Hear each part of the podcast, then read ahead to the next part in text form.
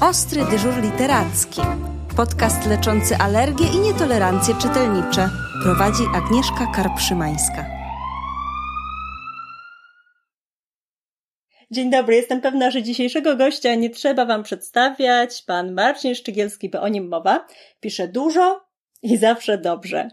Więc nic dziwnego, że w konkursach, w których y, jego książki są obecne, w których są też oceniane, zwykle zdobywa nagrody i wyróżnienia. Dzień dobry, panie Marcinie. Dzień dobry, witam, e, witam panią, pani Agnieszkę, witam wszystkich słuchaczy.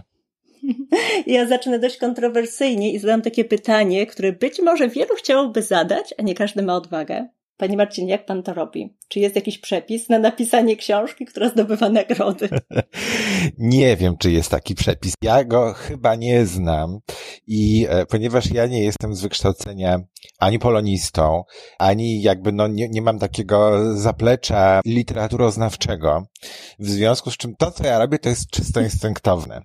I ja już się wielokrotnie na tym łapałem, że kiedy ja próbuję to bardzo mocno analizować um, i jakoś tak rozkładać na czynniki pierwsze i się podpierać wiedzą właśnie literaturoznawczą, to niestety zaczynają mi się nogi rozjeżdżać i już mi te mhm. tańce nie wychodzą. W związku z czym y, jakby porzuciłem takie próby analizy tego. Na pewno e, dla mnie najważniejsze w pisaniu książek jest to, że ja pisząc je, nie myślę o tym, czy one dostaną nagrody. Ja nawet nie myślę mm, o tym, czy one będą się bardzo podobały czytelnikom. Dla mnie najważniejsze mhm. jest to, że przychodzi mi do głowy pomysł, wpadam na niego i go opracowuję. Pomysł na to, jak powiedzieć coś moim zdaniem istotnego. Jeżeli ja do takiego wniosku dojdę, że to jest coś, co warto opowiedzieć, to wtedy mm, e, temu, tej swojej pracy właściwie wszystko podporządkowuję w życiu. Mhm. No chyba to, co Pan powiedział, jest najistotniejsze. Ja bym bardzo się cieszyła, jeżeli więcej twórców by w ten sposób postępowało, nie tylko w zakresie książki dziecięcej. E, natomiast to, co Pan robi, jest szczególne dlatego, że e, książki nie tylko zdobywają nagrody, ale przede wszystkim podobają się, są ważne dla czytelników. I teraz uwaga, są ważne dla czytelników docelowych, czyli dla tych dzieci i młodzieży, i są ważne również dla krytyków, a jak pan wie i ja wiem, i pewno państwo też wiecie, nieczęsto to idzie w parze. Nieczęsto to idzie w parze, to prawda, a co więcej, paradoksalnie te dwa jakby zbiory się nie zazębiają, bo to, że się na przykład książka podoba krytykowi, nie sprawi, że ten młody człowiek po nią sięgnie. W związku z czym tak mhm. naprawdę to jest jeden, mm, no nie chciałbym używać słowa produkt, ale to jest dzieło, mhm. które jest kierowane do dwóch poniekąd niezależnych grup, więc rzeczywiście to jest pewnego rodzaju wyzwanie. No to ja już w tym momencie serdecznie gratuluję, no ale muszę zadać to pytanie, czy pan kiedyś te nagrody policzył? ja ich nie, nie policzyłem, bo trudno jest je policzyć, dlatego że niektóre, nie, są wyróżnienia, są nagrody, mhm. pojawiają się każda z nich jest dla mnie bardzo ważna. I ja jestem takim typem człowieka, dla którego od zawsze znacznie e, mocniej dopingowało mnie do pracy chwalenie i głaskanie po głowie niż kopanie i strzelanie z bata nad głową. I rzeczywiście od momentu, kiedy te nagrody zaczęły się pojawiać, ja zacząłem odczuwać tak ogromną satysfakcję z pracy, że mam nadzieję, że, e, że, że starczy mi pomysłów, woli, chęci i mocy, aby pisać książki do końca życia. I ja też sobie zdaję sprawę z tego, że jest czas nagród w życiu artysty i ten czas się w pewnym momencie kończy, bo przychodzą nowi artyści. Poza tym, no nie może być tak, że jeden um, twórca będzie dostawał bez przerwy nagrody, bo po prostu byłoby to no, takie niemoralne wręcz. Natomiast cieszę się, że jeszcze ten czas trwa i że te nagrody się pojawiają i że moje książki są, są wciąż doceniane. No, ja słyszałam już takie jęki ze strony innych autorów, takie jęki oczywiście pozytywne, natomiast jednak, o Jezu, znowu Szczygielski nominowany, no to już nie ma szans. To, to nie jest prawda. Są takie sytuacje, że moje książki są nominowane, a nie dostają nagród, także, ale fakt faktem, że rzeczywiście nagroda za ostatnią książkę, czyli książka roku IB 22 roku, mhm. za Antosie w Bezkresie była dla mnie ogromnym zaskoczeniem i wielkim powodem do dumy, bo jest to czwarty tytuł książki roku IBby, którą, który udało mi się zdobyć za moje książki. No właśnie, i do Antosi przejdziemy bezpośrednio. Panie Marcinie, co to za książka? To jest książka historyczna. Zdecydowanie. Ja kiedy... Brzmi, że będzie nudno. No właśnie, ja kiedy, kiedy byłem namawiany do tego, żeby napisać tę książkę, bo to nie był mój pomysł na początku. Aha. Antosia w Bezkresie to jest opowieść o małej mieszkance Kresów Wschodnich, która żyje w dość zamożnym, e, inteligenckim e, domu e, w leśniczówce. Życie jej mhm. płynie bardzo przyjemnie do momentu, kiedy wybucha wojna, 1939 rok, początek września, Polskę atakują Niemcy, a za chwilę potem sowiecka Rosja. I Antosia razem z matką zostają aresztowane, zapakowane do bydlącego wagonu i wysłane do Kazachstanu. To mhm. są wydarzenia, które jakby moja rodzina nigdy w tym nie uczestniczyła. U, u, mnie wszyscy mieszkali w zachodniej Polsce, w związku z czym w rodzinie nigdy się o tym nie mówiło. Za mojego, za czasów mojego dzieciństwa i mojej wczesnej młodości w ogóle o tym nie wolno było mówić w Polsce, że, że te wywózki miały miejsce, pomimo tego, że dotknęły e, no, kilkuset tysięcy Polaków. Mhm. Ja, kiedy byłem w czwartej klasie liceum, zaczęła się odwilż i my na historii rozmawialiśmy o różnych mm, e, sprawach związanych ze zbrodniami stalinowskimi i rozmawialiśmy o gułagach, to nawet wtedy te rozmowy na temat wywózki Polaków na, na wschód były takie, e, no, półgębkiem i właściwie nie były za bardzo mm, przybliżane nam te tematy. I kiedy zaczęła się, ja, czy ja o tym oczywiście już dużo wcześniej myślałem, bo zdawałem sobie sprawę z tego, że jest to ważny temat, który należałoby młodym czytelnikom przybliżyć. Katarzyna e, Szater-Królikowska, czyli wydawczyni z wydawnictwa Bajka, od ładnych paru lat namawiała mnie do tego, żebym ja taką książkę napisał. I ja mówiłem, Kasiu, dobrze, ja to rozumiem, że to jest ważne, mówię, ale ja nic na ten temat nie wiem. Na co Kasia mhm. powiedziała, to się dowiedz. Sobie, że no tak. No tak, no... ale panie Marcinie, bo to trochę tak jest, że no pan na ten temat niewiele wiedział, ja też na ten temat niewiele wiedziałam, dlatego, że nas chyba w szkole faktycznie tego nie uczyli, a nawet jeżeli z kimś dorosłym próbowaliśmy o tym rozmawiać, to też, no te rozmowy kończyły się, no, no, no słabo się kończyły, tak? Czyli po prostu z takim zbywaniem właśnie, bo z dziećmi i z młodzieżą na takie tematy bardzo rzadko dorośli chcą rozmawiać, więc to może jest powód. To jest powód też, ale w nas jakby bardzo skutecznie zaszczepiono taką instynktowną niechęć do mówienia o tym. I ja myślę, że to jest mhm. wpływ całego komunistycznego, takiego, takiej hodowli komunistycznej, której byliśmy jednak poddawani. No, nie daliśmy się tak złamać kompletnie, jak um, naród rosyjski, ale, bo, bo jednak była to mm -hmm. Polska i to był, był kraj, no powiedzmy autonomiczny, o tak to ujmę. My mieliśmy jednak własną wolę, nie pozwoliliśmy się tak głęboko zindoktrynować, ale jednak jakiś wpływ na nas miała ta polityka i ten, um, i propaganda. Ja myślę, że z tego też wynikało to, że w nas niektórych taki lekki rodzaj rodzaj oporu w zgłębianiu tego tematu istnieje. Ale mimo wszystko ja pewnie bym nie zaczął tej pracy e, i nie zacząłbym tak energicznie jakby studiować tego, tego tematu, gdyby nie rosyjska agresja na Ukrainę, bo mm, dokładnie po 80 latach mamy powtórkę jeden do jednego niemalże, bo to samo, co zrobiła z Polską mhm. sowiecka Rosja w 1939 roku, teraz Rosja usiłuje zrobić z Ukrainą. W związku z czym uznałem, że już mam jakby dwa istotne powody, powody, które, e, które mi przyświecają pracując nad tą książką. Jeden to nasza historia i konieczność mówienia młodym ludziom o tym, co nas ukształtowało jako Polaków, kim oni sami są, a druga rzecz mhm. to to, co się dzieje za naszą granicą i uświadomienie tym młodym ludziom, że historia to nie jest coś, co e, się wydarzyło i nie wróci, że historia może się powtórzyć i historia naprawdę się toczy kołem i na naszych oczach to się w tej chwili rozgrywa. Mhm. Mówi pan, że no, namawiano pana właściwie do napisania tej książki.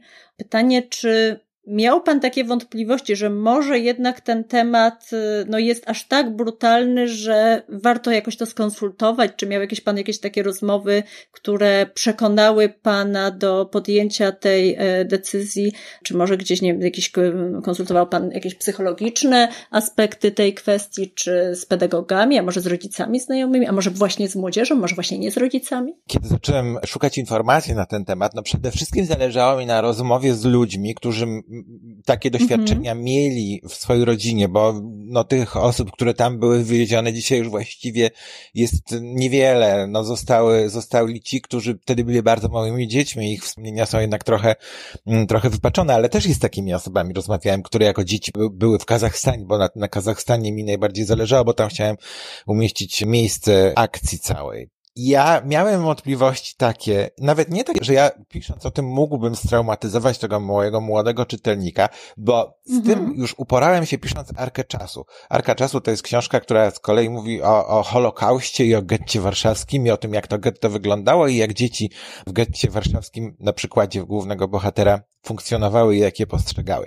I ja wtedy zrozumiałem, jakim kluczem mogę się posłużyć, pisząc o bardzo trudnych sprawach związanych z historią i takich, no, wstrząsających, e, jak, jak o tym pisać dla młodego człowieka. No, no dla mnie podstawowym e, takim wybiegiem, najłatwiejszym to jest pisanie z punktu widzenia takiego młodego człowieka, czyli jakoby mówienie ich mhm. językiem, o tym, co się wydarzyło i pokazywanie ich tego świata ich oczami, bo wtedy wiem, że ustrzegnę się przed takim właśnie traumatyzowaniem tego młodego dość czytelnika mojego. No jednocześnie ta perspektywa e, i narracja Antosi sprawia, że książka jest jeszcze bardziej poruszająca. Myślę, że ona może być tak odbierana przez dorosłego, dlatego że my trochę inaczej to mhm. traktujemy i my rzeczy, które Antosia mówi wprost, my rozumiemy bardziej niż zrozumieją ci młodzi ludzie. I oni mhm. bardziej będą traktowali, tak mi się wydaje, i na, na tyle, na ile wiem, tak się dzieje, bo tych głosów jeszcze wielu nie mam, ale już kilka się pojawiło od młodych czytelników. Oni paradoksalnie na pewnym poziomie odbierają to wręcz jako taką powieść przygodowo-awanturniczą. Bo to, co mhm. Antosia przeżywa, to dla dziecka, które właśnie tak samo jak Antosia na początku jest, jakby żyje w bardzo bezpiecznym środowisku, ma rodziców, którzy się nim opiekują, ma bardzo ustabilizowany i dostatni świat. Takie rzeczy jak przejechanie pół świata i spotkanie z kompletnie inną kulturą, brakiem kultury też, mają w sobie coś takiego jak te powieści takie awanturnicze w rodzaju Wyspy Skarbów niemalże, gdzie głównie bohaterowie z piratami mieli do czynienia i z różnego rodzaju złoczyńcami. Mhm. I na pewnym poziomie oni tak to odbierają. Bo nie całkiem dlatego, że jednak dla nich jest to wstrząsające. Oni się też potrafią zidentyfikować z Antosią. Jednak ich to nie traumatyzuje. Ale to, co dla mnie było dużym wyzwaniem, kiedy ja zacząłem poznawać te mhm. Mm, historie, to to, jak o tym opowiedzieć zajmująco w postaci całej książki. Dlatego, że wszystkie relacje ludzi, którzy tam byli, które potem wydali, a tego jest naprawdę bardzo dużo, one właściwie przedstawiają bardzo monotonny, potworny, wyniszczający świat takiej walki o przetrwanie. Nic więcej. I ja się zastanawiałem, jak mhm. właśnie opowiedzieć o tym wszystkim, jak to przekazać młodemu człowiekowi, no mówiąc wprost, w sposób zajmujący, taki, który skłoni go do tego, aby poznawać tę historię dalej. I to było sporym wyzwaniem. I na tym spędziłem najwięcej czasu, żeby skonstruować jakby całą historię wokół tego losu Antosi. Ja tak się zastanawiam, bo wspomniał Pan o tych e, lekcjach historii. Czy używanie, wykorzystywanie fragmentów być może tak dobrych książek jak ta e, nie byłoby dobrym pomysłem, żeby zainteresować w taki autentyczny sposób e, dzieci, młodzież poznawaniem historii, e, zgłębianiem tej wiedzy. Czy uważa Pan, że to mogłoby przez właśnie przez takie prawdziwe zaangażowanie i poruszenie być właściwe, czy wręcz to by sprowadzało książkę właśnie do takiego narzędzia? Jakie jest Pana zdanie? Moje zdanie jest takie. Ja jest jestem wrogiem lektur szkolnych i mhm. zawsze miałem z tym problem już jako bardzo młody człowiek, pomimo tego, że czytałem bardzo dużo. Kiedy otwierając książkę widziałem taki wachlarzyk, to taka była ćwierć, takie półkole na, na wrogu, na pierwszej stronie to było. E, lektura szkolna. I kiedy ja widziałem ten znienawidzony znak, moje zainteresowanie książką spadało od razu o kilkadziesiąt co najmniej procent w dół. Zastanawiałem no się, właśnie. z czego to wynikało, ale to chyba wynikało z tego, że jakby ja automatycznie podejrzewałem, że to będzie coś dydaktycznego, bo skoro to jest lektura mhm. szkolna, to znaczy, że to jest jakaś nauka, którą próbują nam wpoić. To coś nam chcą wcisnąć. Dokładnie tak. tak. W związku z czym, ale z drugiej strony bardzo mocno wierzę w to, że należy na lekcjach w szkole z nauczycielem omawiać różne tematy i omawiać literaturę. Ja miałem naprawdę wielkie szczęście, bo szczególnie w podstawówce miałem nauczycielkę od polskiego, która tak jak nikt, ja miałem dwie kobiety w moim życiu, które mnie nauczyły kochać książki książki. Jedna to jest moja mama, która od mhm. bardzo wczesnych lat, no właściwie te książki były bez przerwy przy nas. O, o książkach się mówiło ciągle, mama mi czytała książki i ciągle mi podsuwała książki później, kiedy ja już zacząłem sam czytać przywoziła mi je, kupowała do mnie książki w antykwariatach, przywoziła mi je z biblioteki i to naprawdę mm, to było, to było rewelacyjne dzieciństwo dzięki temu, nawet w tamtych czasach. A drugi Druga osoba to była pani Barbara Michalak, moja nauczycielka ze szkoły podstawowej w Warszawie, szkoła 279 na Pradze, Praga Południe, na Grochowie, która, pamiętam to do dziś, to jest banalne, ale to niesłychanie mocno na mnie podziało. Była czwarta klasa, bo to była ta, jakby już przeszliśmy do tego takiego nieco starszego trybu nauczania. Mieliśmy już różnych nauczycieli, nie tylko jedną wychowawczynię, która uczyła wszystkich przedmiotów. I od polskiego właśnie przywitała nas pani Barbara Michalak, kazała nam otworzyć zeszyty do języka polskiego i napisać motto. I to motto brzmiało, mhm. to jest banalne oczywiście, ale na mnie zrobiło wtedy wielkie wrażenie, kto czyta, żyje wielokrotnie. I ja pamiętam, mm. kiedy napisałem te słowa na pierwszej stronie e, zeszytu do języka polskiego, ja to zrozumiałem, do mnie to trafiło, szalenie mi to przemówiło do wyobraźni, a do tego spowodowało, że ja pokochałem lekcję polskiego. Dlatego, że tu właśnie jakby nie było tej, dydaktyka nie była na pierwszym planie.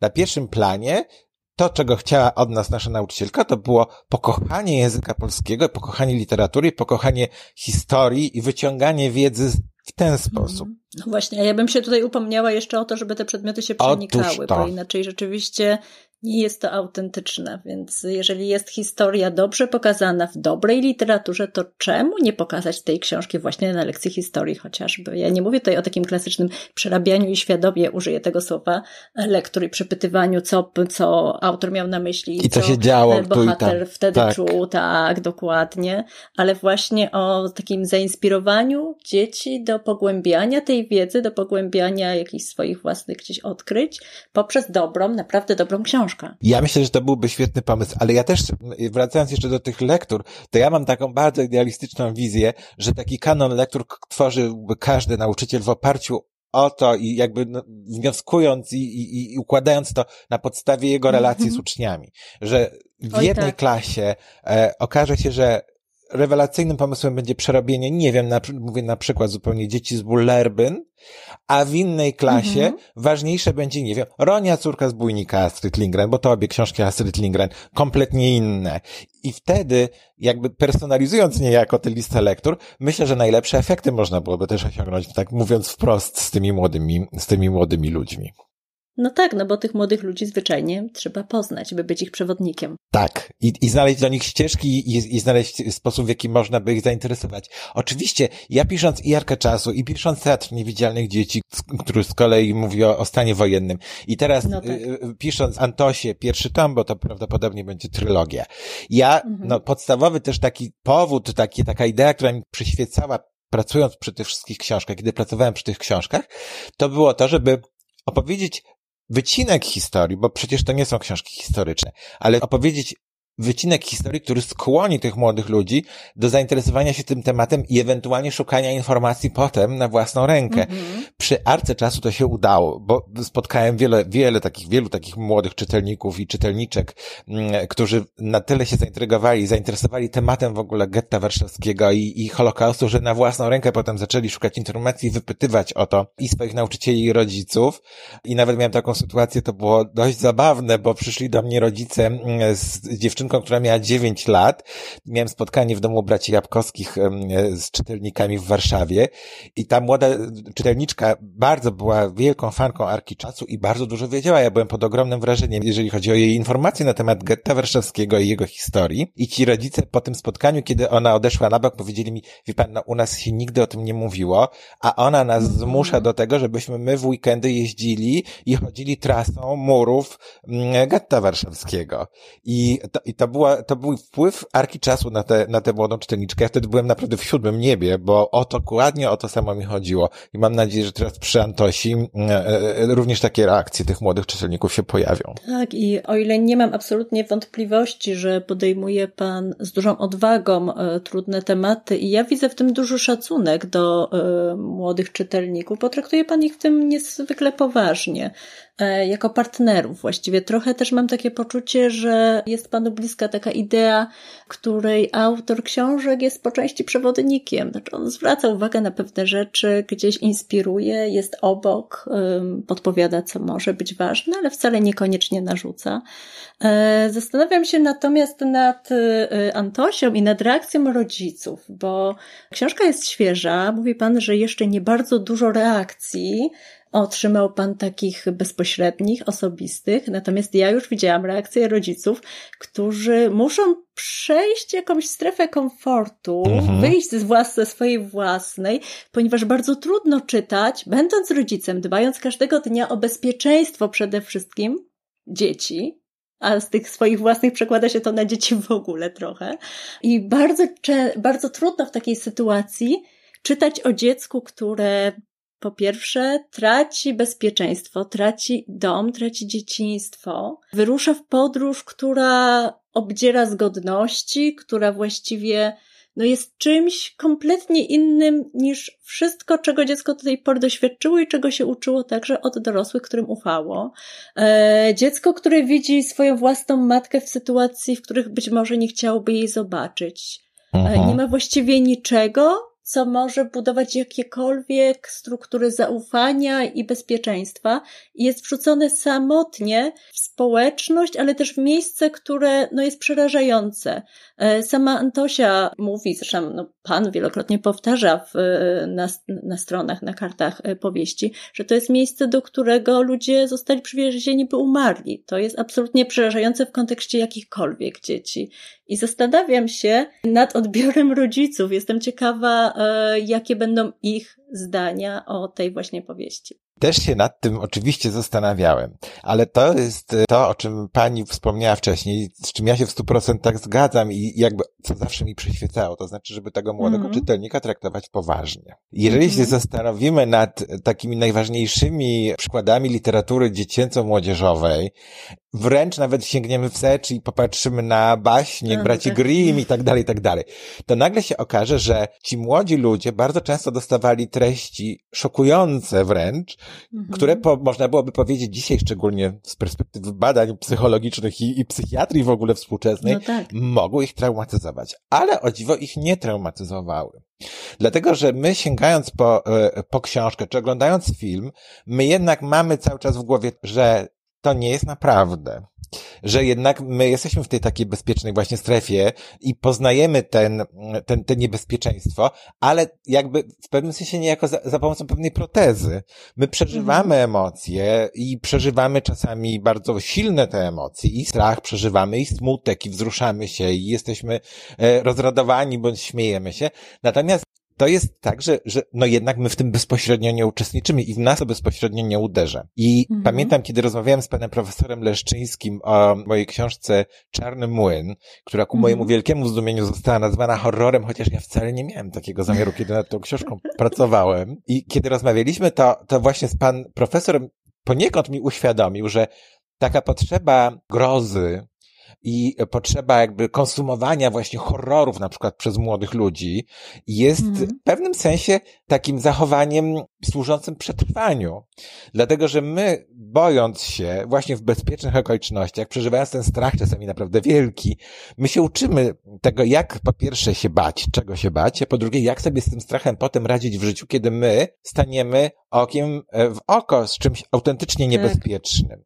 I no temu służy literatura przede wszystkim, bo oczywiście mhm. można powiedzieć, że rozrywce, ale opowiadanie historii to nie jest tylko rozrywka, to jest też tylko uczenie nas różnych rzeczy, nie tylko faktów, ale też takich zachowań, które, które w przyszłości nam pomogą przetrwać. Mm, ja tak sobie myślę, że może ten niepokój, zwłaszcza rodziców, y, jest wywołany właśnie tym, że to nie tylko fabuła, to stało się naprawdę i co więcej, od pewnego czasu przestaliśmy książki historyczne traktować jako te, które, mm, no, które są czymś, o czym warto się uczyć, ale co się nigdy nie powtórzy, tak? Znaczy Rosja nam udowodniła, że jednak może to się zdarzyć znowu i zupełnie inaczej, jakby są w tym momencie traktowane też książki z serii e, Wojny dorosłych, historie dzieci, no bo rzeczywiście te historie zdarzają się tuż, tuż obok i chyba ten niepokój dorosłych jest e, związany z tym, że Niewygodnie nam jest myśleć o tym, że właściwie to nasze poukładane i bezpieczne życie może się skończyć i to właściwie jest to kompletnie od nas niezależne i kompletnie nieprzewidywalne.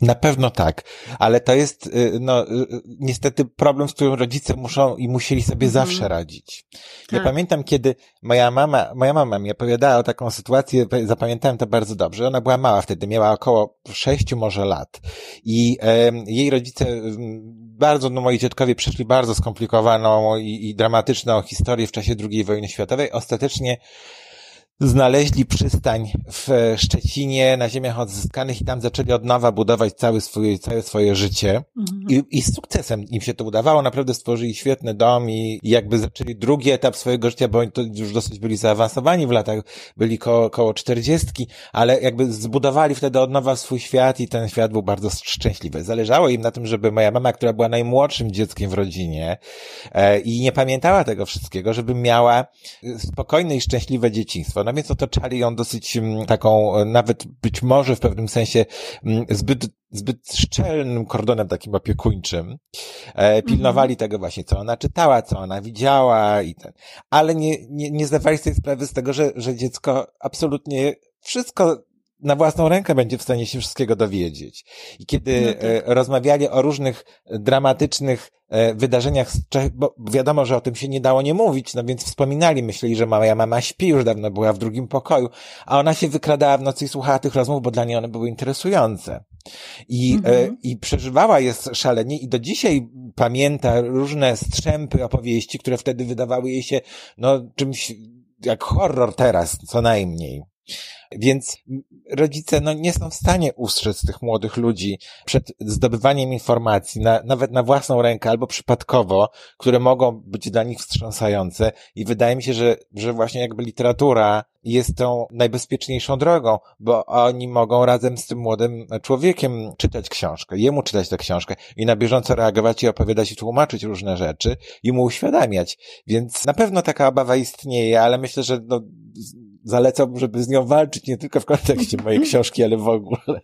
No tak, tym bardziej, że Antosia w Bezkresie to nie jest książka dla małych dzieci, to książka właściwie dla młodzieży. E, zresztą polska sekcja by też ją nagrodziła, e, wskazała jako rekomendację dla dzieci starszych, a ja sobie myślę, że ona niesie bardzo wiele wartości, Także właśnie w kontekście e, wojny polsko-ukraińskiej i problemu uchodźczego, bo chociażby pokazuje, jak dziecko, które do tej pory miało normalne, piękne dzieciństwo, miało swój pokój, swoje zabawki, musi bardzo szybko zdecydować, co chce zabrać ze sobą, a z czymś się rozstać być może na zawsze. To są takie problemy i takie chyba sytuacje, które teraz też miały miejsce. Zdecydowanie tak. Antosia mogła się ukazać teraz, mogła się ukazać za parę lat. No ta historia się nie zmieni.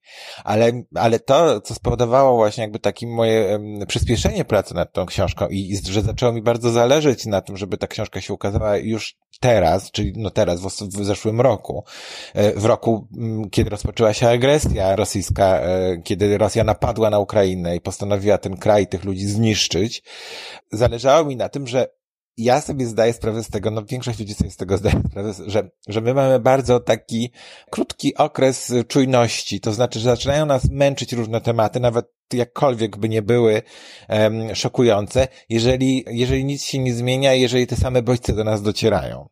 I też uświadomiłem sobie, że e, ta nasza chęć pomocy i, i, i jakby pochylanie się nad e, tragedią u, u, ukraińskiego narodu dość szybko może przejść w zobojętnienie, no bo w końcu dzieje się to, no wiadomo, no ta wojna nie będzie, nie skończy się w ciągu paru tygodni. Ona prawdopodobnie będzie trwała jeszcze przez wiele tygodni, wiele miesięcy może nawet, a może nawet i lat. Więc jeżeli pojawiłaby się taka książka jak Antosia, tak sobie wtedy myślałem, która pokazuje, jakie emocje towarzyszą ludziom w takiej sytuacji postawionym.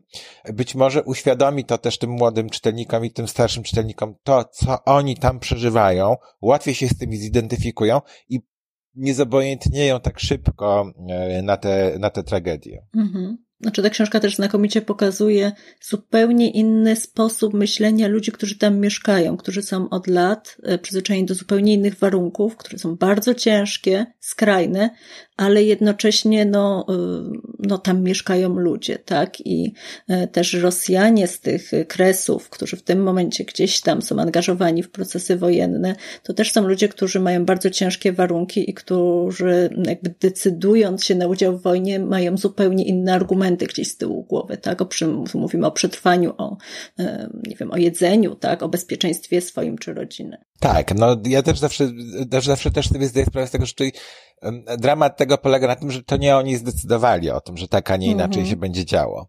I e, są postawieni w sytuacji przymusowej. W przypadku Antosi, w przypadku tego świata, do którego ona trafia, tam jest cała e, plejada postaci, które... Tak, tam jest cała społeczność, każdy jest kompletnie inny. Mm. Dokładnie. Są wśród, w tej społeczności szuje kompletne, e, które mm. jakby wykorzystują tę sytuację i, i pasą się kosztem tych e, ludzi, którzy się zostali postawieni w dramatycznej sytuacji, ale są też i tacy, którzy sami się stają ofiarami. Ja oczywiście pisząc tę książkę, no praktycznie wszystkie elementy, które są w Antosi, to są historie, skrawki, strzępy prawdziwych, prawdziwych historii, mhm. o których czytałem głównie w relacjach i wspomnieniach i autobiograficznych i, i, i, i opracowaniach historycznych dotyczących tamtych wydarzeń. Przez ludzi, którzy w nich brali udział. E, ja, kiedy pracuję nad e, książkami e, historycznymi, bardzo wystrzegam się czytania beletrystyki na ten temat, tylko bardzo zależy mi na tym, żeby sięgać do tych oryginalnych w miarę możliwości źródeł, które jeszcze takich, które powstawały w tamtym konkretnym, w tamtym konkretnym czasie, bo to najbardziej mi pozwala wczuć się i zrozumieć tamte okoliczności.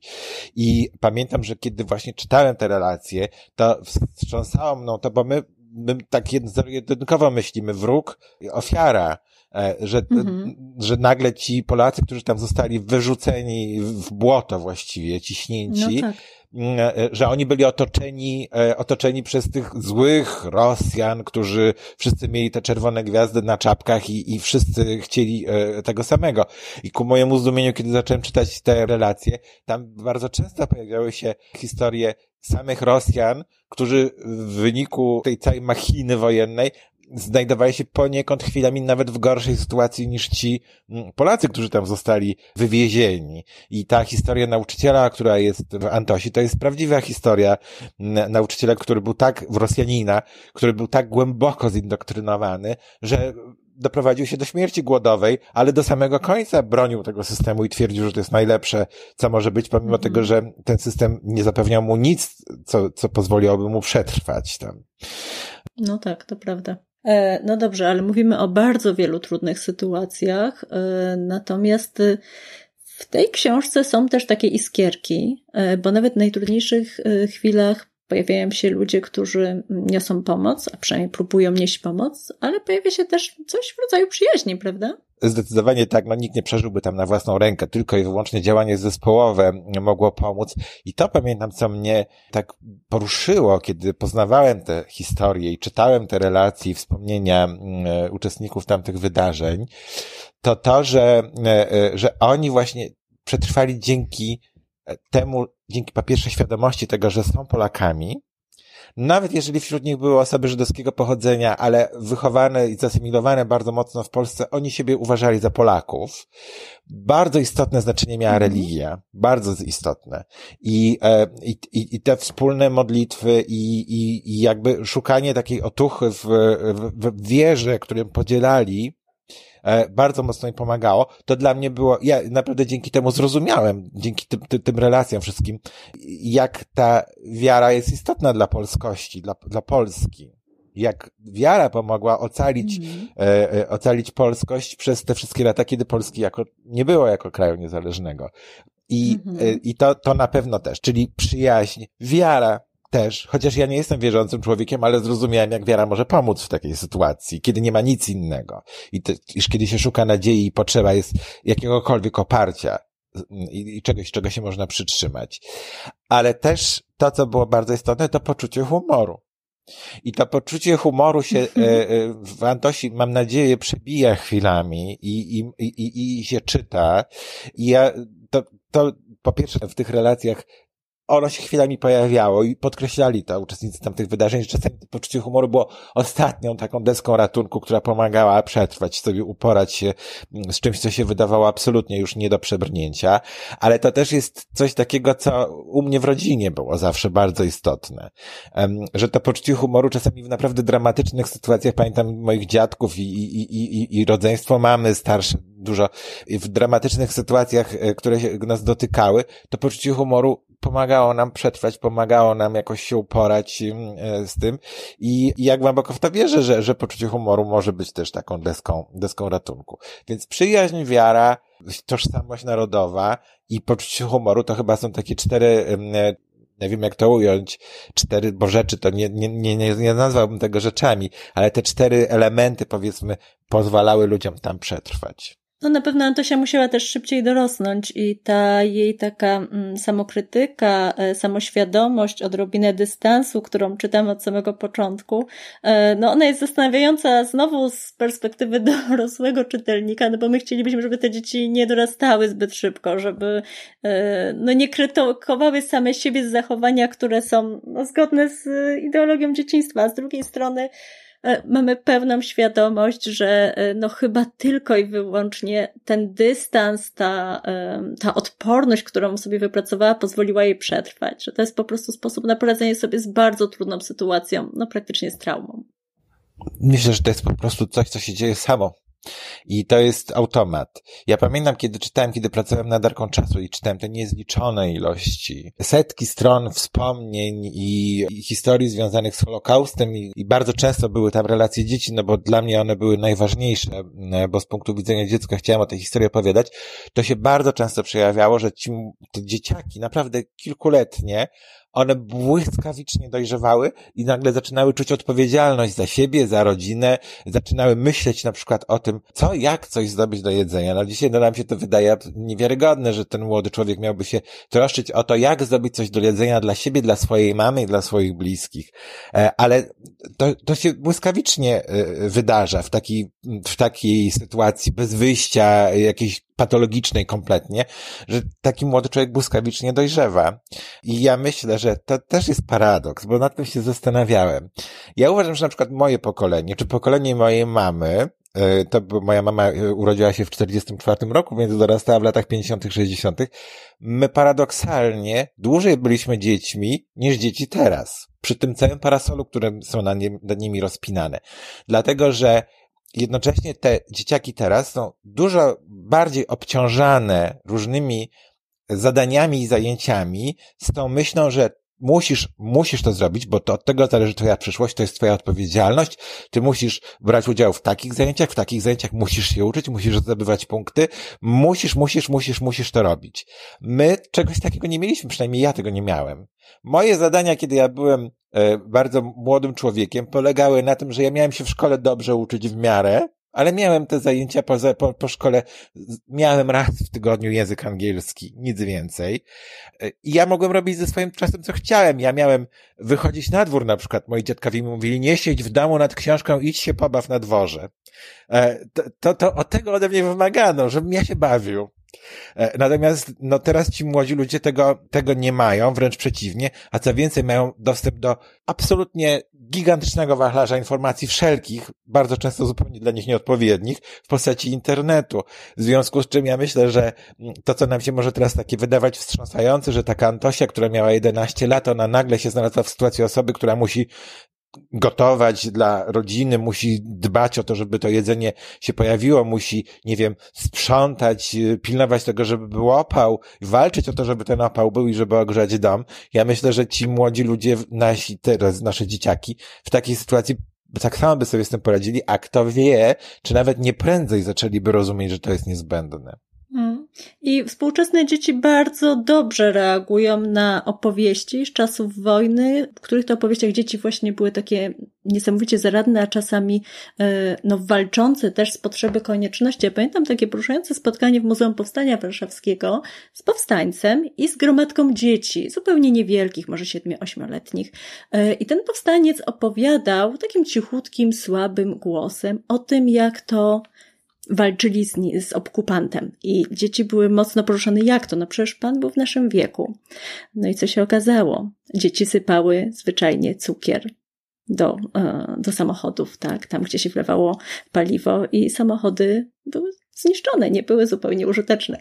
E, więc tak też można było. Dzieci były absolutnie zachwycone tą opowieścią, natomiast właśnie dlatego że powstanie znów pokazał, że dzieci też bardzo wiele mogą, że wcale nie są tak bardzo e, niezaradne, jak im się czasami wmawia. W e, Antosi, w Antosi mamy ogromnie zrównoważone elementy, tak? Znaczy rzeczywiście są wszystkie elementy poruszające prawdziwą relacją e, i mm, taką powieścią historyczną. Z drugiej strony mamy bohaterkę, z którą możemy się utożsamiać i e, za którą trzymamy kciuki. E, mamy mm, bardzo zróżnicowane środowisko. Mamy elementy, które nas przerażają, które nas mierzą, które nas zachwycają. Mamy właściwie wszystko, co jest potrzebne, by powieść była znakomita. Natomiast, by taka znakomita powieść dotarła do młodego człowieka, trzeba mu o niej powiedzieć. Ja mam zadanie i wyzwanie dla Pana na sam koniec.